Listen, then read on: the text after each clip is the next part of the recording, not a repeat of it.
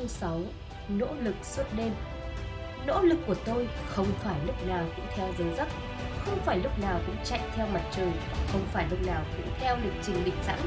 Đó là lý do tôi vẫn có thời gian để đến vũ trường khi ở New York hay Ibiza Một số người không hiểu điều này của tôi Nhưng đó là con người tôi và là cách tôi đến được đây. Tôi dành rất nhiều thời gian ở vũ trường Chỉ là tôi không đến đó để tiệc tùng, nhảy nhót hay tận hưởng cuộc vui. Tôi biết vẻ ngoài có thể đánh lừa bạn. Vì đang rất nhiều ảnh khi ra ngoài trong một số tấm. Tôi đang giao lưu với một tấm mang nó Điều quan trọng là tôi phải luôn làm việc trong môi trường giúp tôi tiếp cận thật nhiều người, nhiều thương hiệu và xu hướng khác nhau nhất có thể với thời gian ngắn nhất.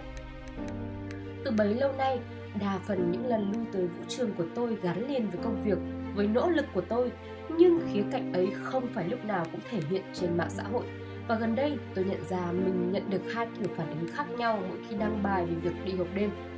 Một nhóm người có thể thích xem ảnh và video của tôi, có những người tiệc tùng vui vẻ yêu đời.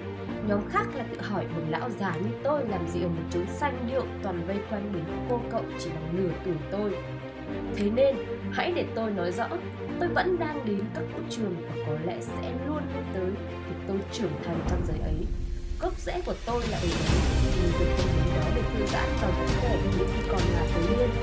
Giờ đây khái niệm thư giãn và vui vẻ của tôi là câu cá hay trượt và tuyết vui chơi cùng gia đình tập crossfit bắn cung, ném dao những việc máy bay không người lái hay là đồng nghiệp dù vậy tôi vẫn đến vũ trường và các sự kiện tôi không nghĩ đến đó để tiêu tôi, ít nhất không theo kiểu đang nghĩ tôi đến đó để cập nhật tình hình nghe những bài nhạc mới đang xem qua những phong cách thời trong nước và nghe xem người ta đang bàn tán về điều gì.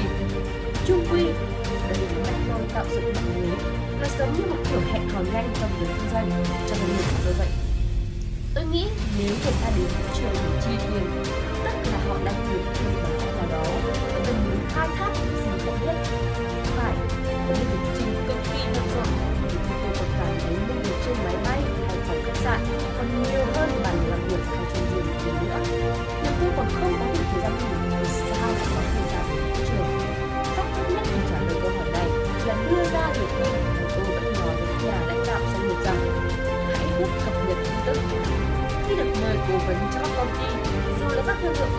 khổng lồ thuộc nhóm Fortune 500 hay cơ sở quần áo nhỏ tôi thường khuyên họ làm theo chiến lược liên tục cập nhật và nắm bắt xu hướng Tôi nhớ đến một nhận xét mà người bạn Trish Latai, một nhà xây dựng thương hiệu có tiếng từng nói các công ty bắt đầu thất bại khi những người cầm trịch ra những quyết định từ những tòa tháp Nga hay từ độ cao 10.000 mét.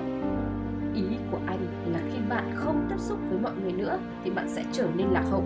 Khi ngừng áp tai vào mặt đất và lơi chân ga, bạn sẽ mất đi đà năng lượng vốn có ban đầu. Bạn sẽ đánh mất điều đã tạo nên bạn. Tại Fubu, chúng tôi ra quyết định dựa trên những gì diễn hành trên đường phố. Đó là năng lượng và động lực của chúng tôi. Và chúng tôi không chỉ cập nhật trong khu vực Hollis Queen của mình mà còn cập nhật mọi thứ liên quan đến văn hóa hip hop trên khắp cả nước.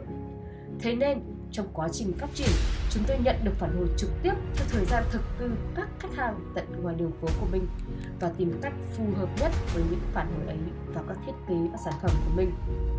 Giữa cách chúng tôi sống và làm việc có một sự gắn kết, chúng gắn chặt với nhau hoàn toàn tự nhiên và chân thực.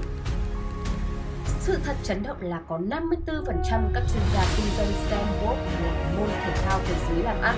Quan điểm của tôi là bất kể chơi golf hay đi vũ trường, bạn phải đưa mình đến các địa điểm có thể mang lại mối làm ăn cho bạn.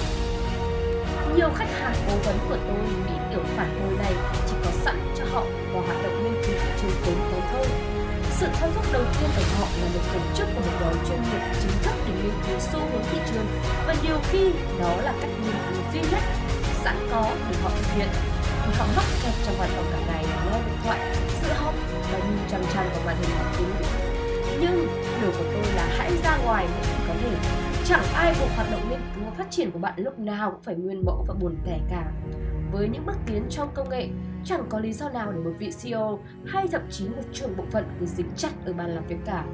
Thực ra, tôi bảo bạn rằng phải làm ngược lại, nên hãy ra ngoài và năng động lên. Và hãy hiểu rằng tiếng phản hồi sẽ nói cho doanh nghiệp của bạn biết nhiều điều. Vậy có phải ai cũng nên ra ngoài và đến vũ trường không? Tất nhiên là không, nhưng bạn cần đến nơi là thị trường của bạn hiện hữu. Tình cờ thay, vũ trường là nơi các khách hàng của tôi tập trung từ khi chúng mới thành lập chúng này. Dù tôi làm việc gì, dù tôi bán thứ gì, thời gian ở vũ trường cũng giúp tôi đương thịnh, vì đó là nơi thị trường của tôi sống và hít thở. Nếu tôi muốn bắt mạch, đó là nơi tôi lần ra mạch đập của vũ trường. Nhưng chỉ với tôi thôi đúng không? Bạn phải tìm xem vũ trường của mình ở đâu. Có thể bạn làm trong ngành ảnh và phiên bản vũ trường của bạn là đi vòng quanh thế giới đến mọi các đoạn phim, gặp gỡ mọi diễn viên và đạo diễn trẻ tài nhất, lắng nghe và trò chuyện với họ về những gì đang thực hành và tìm hiểu xem là những xu hướng mới trong ngành làm phim là gì hoặc nếu là nhà thiết kế thời trang, bạn có thể phải đến những con phố ở Milan, Amsterdam hay Hamburg để xem bọn trẻ đang mặc gì, hoặc tham quan các nhà máy để biết loại chất liệu nào đang được dùng trong ngành thời trang, những phong cách nào đang thịnh hành và công nghệ nào có thể giúp bạn cải tiến thiết kế của mình.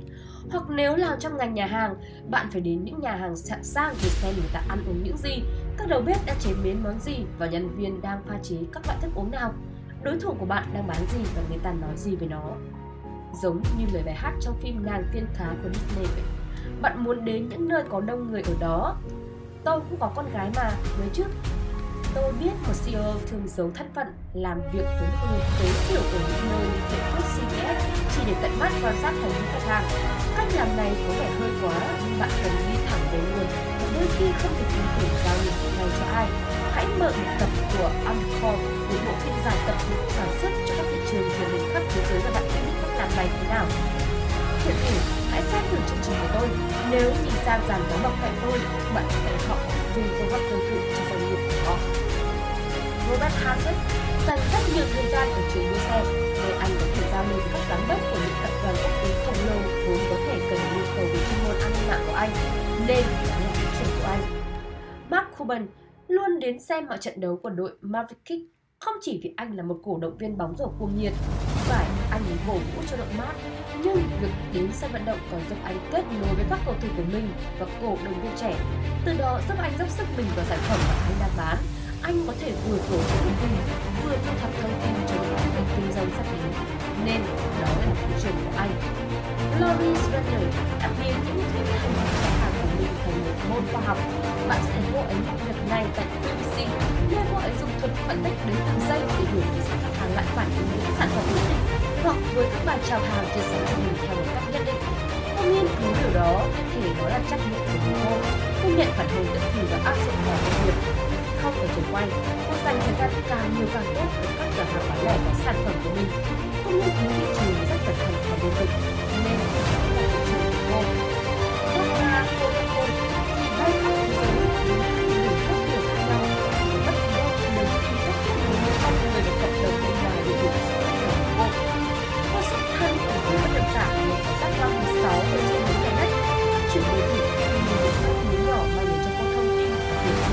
thiết để đánh giá một thương vụ. Cô luôn giữ kết mình liên tục nên đó là vũ trường của cô. Vũ trường của Kevin O'Leary là nhấp rượu vang và đi vòng quanh thế giới vì anh làm việc với các thị trường quốc tế. Anh nổi tiếng từ mảng phần mềm máy tính. Nhưng khi có vài thành công bước đầu, anh luôn hứng thú với mọi thứ.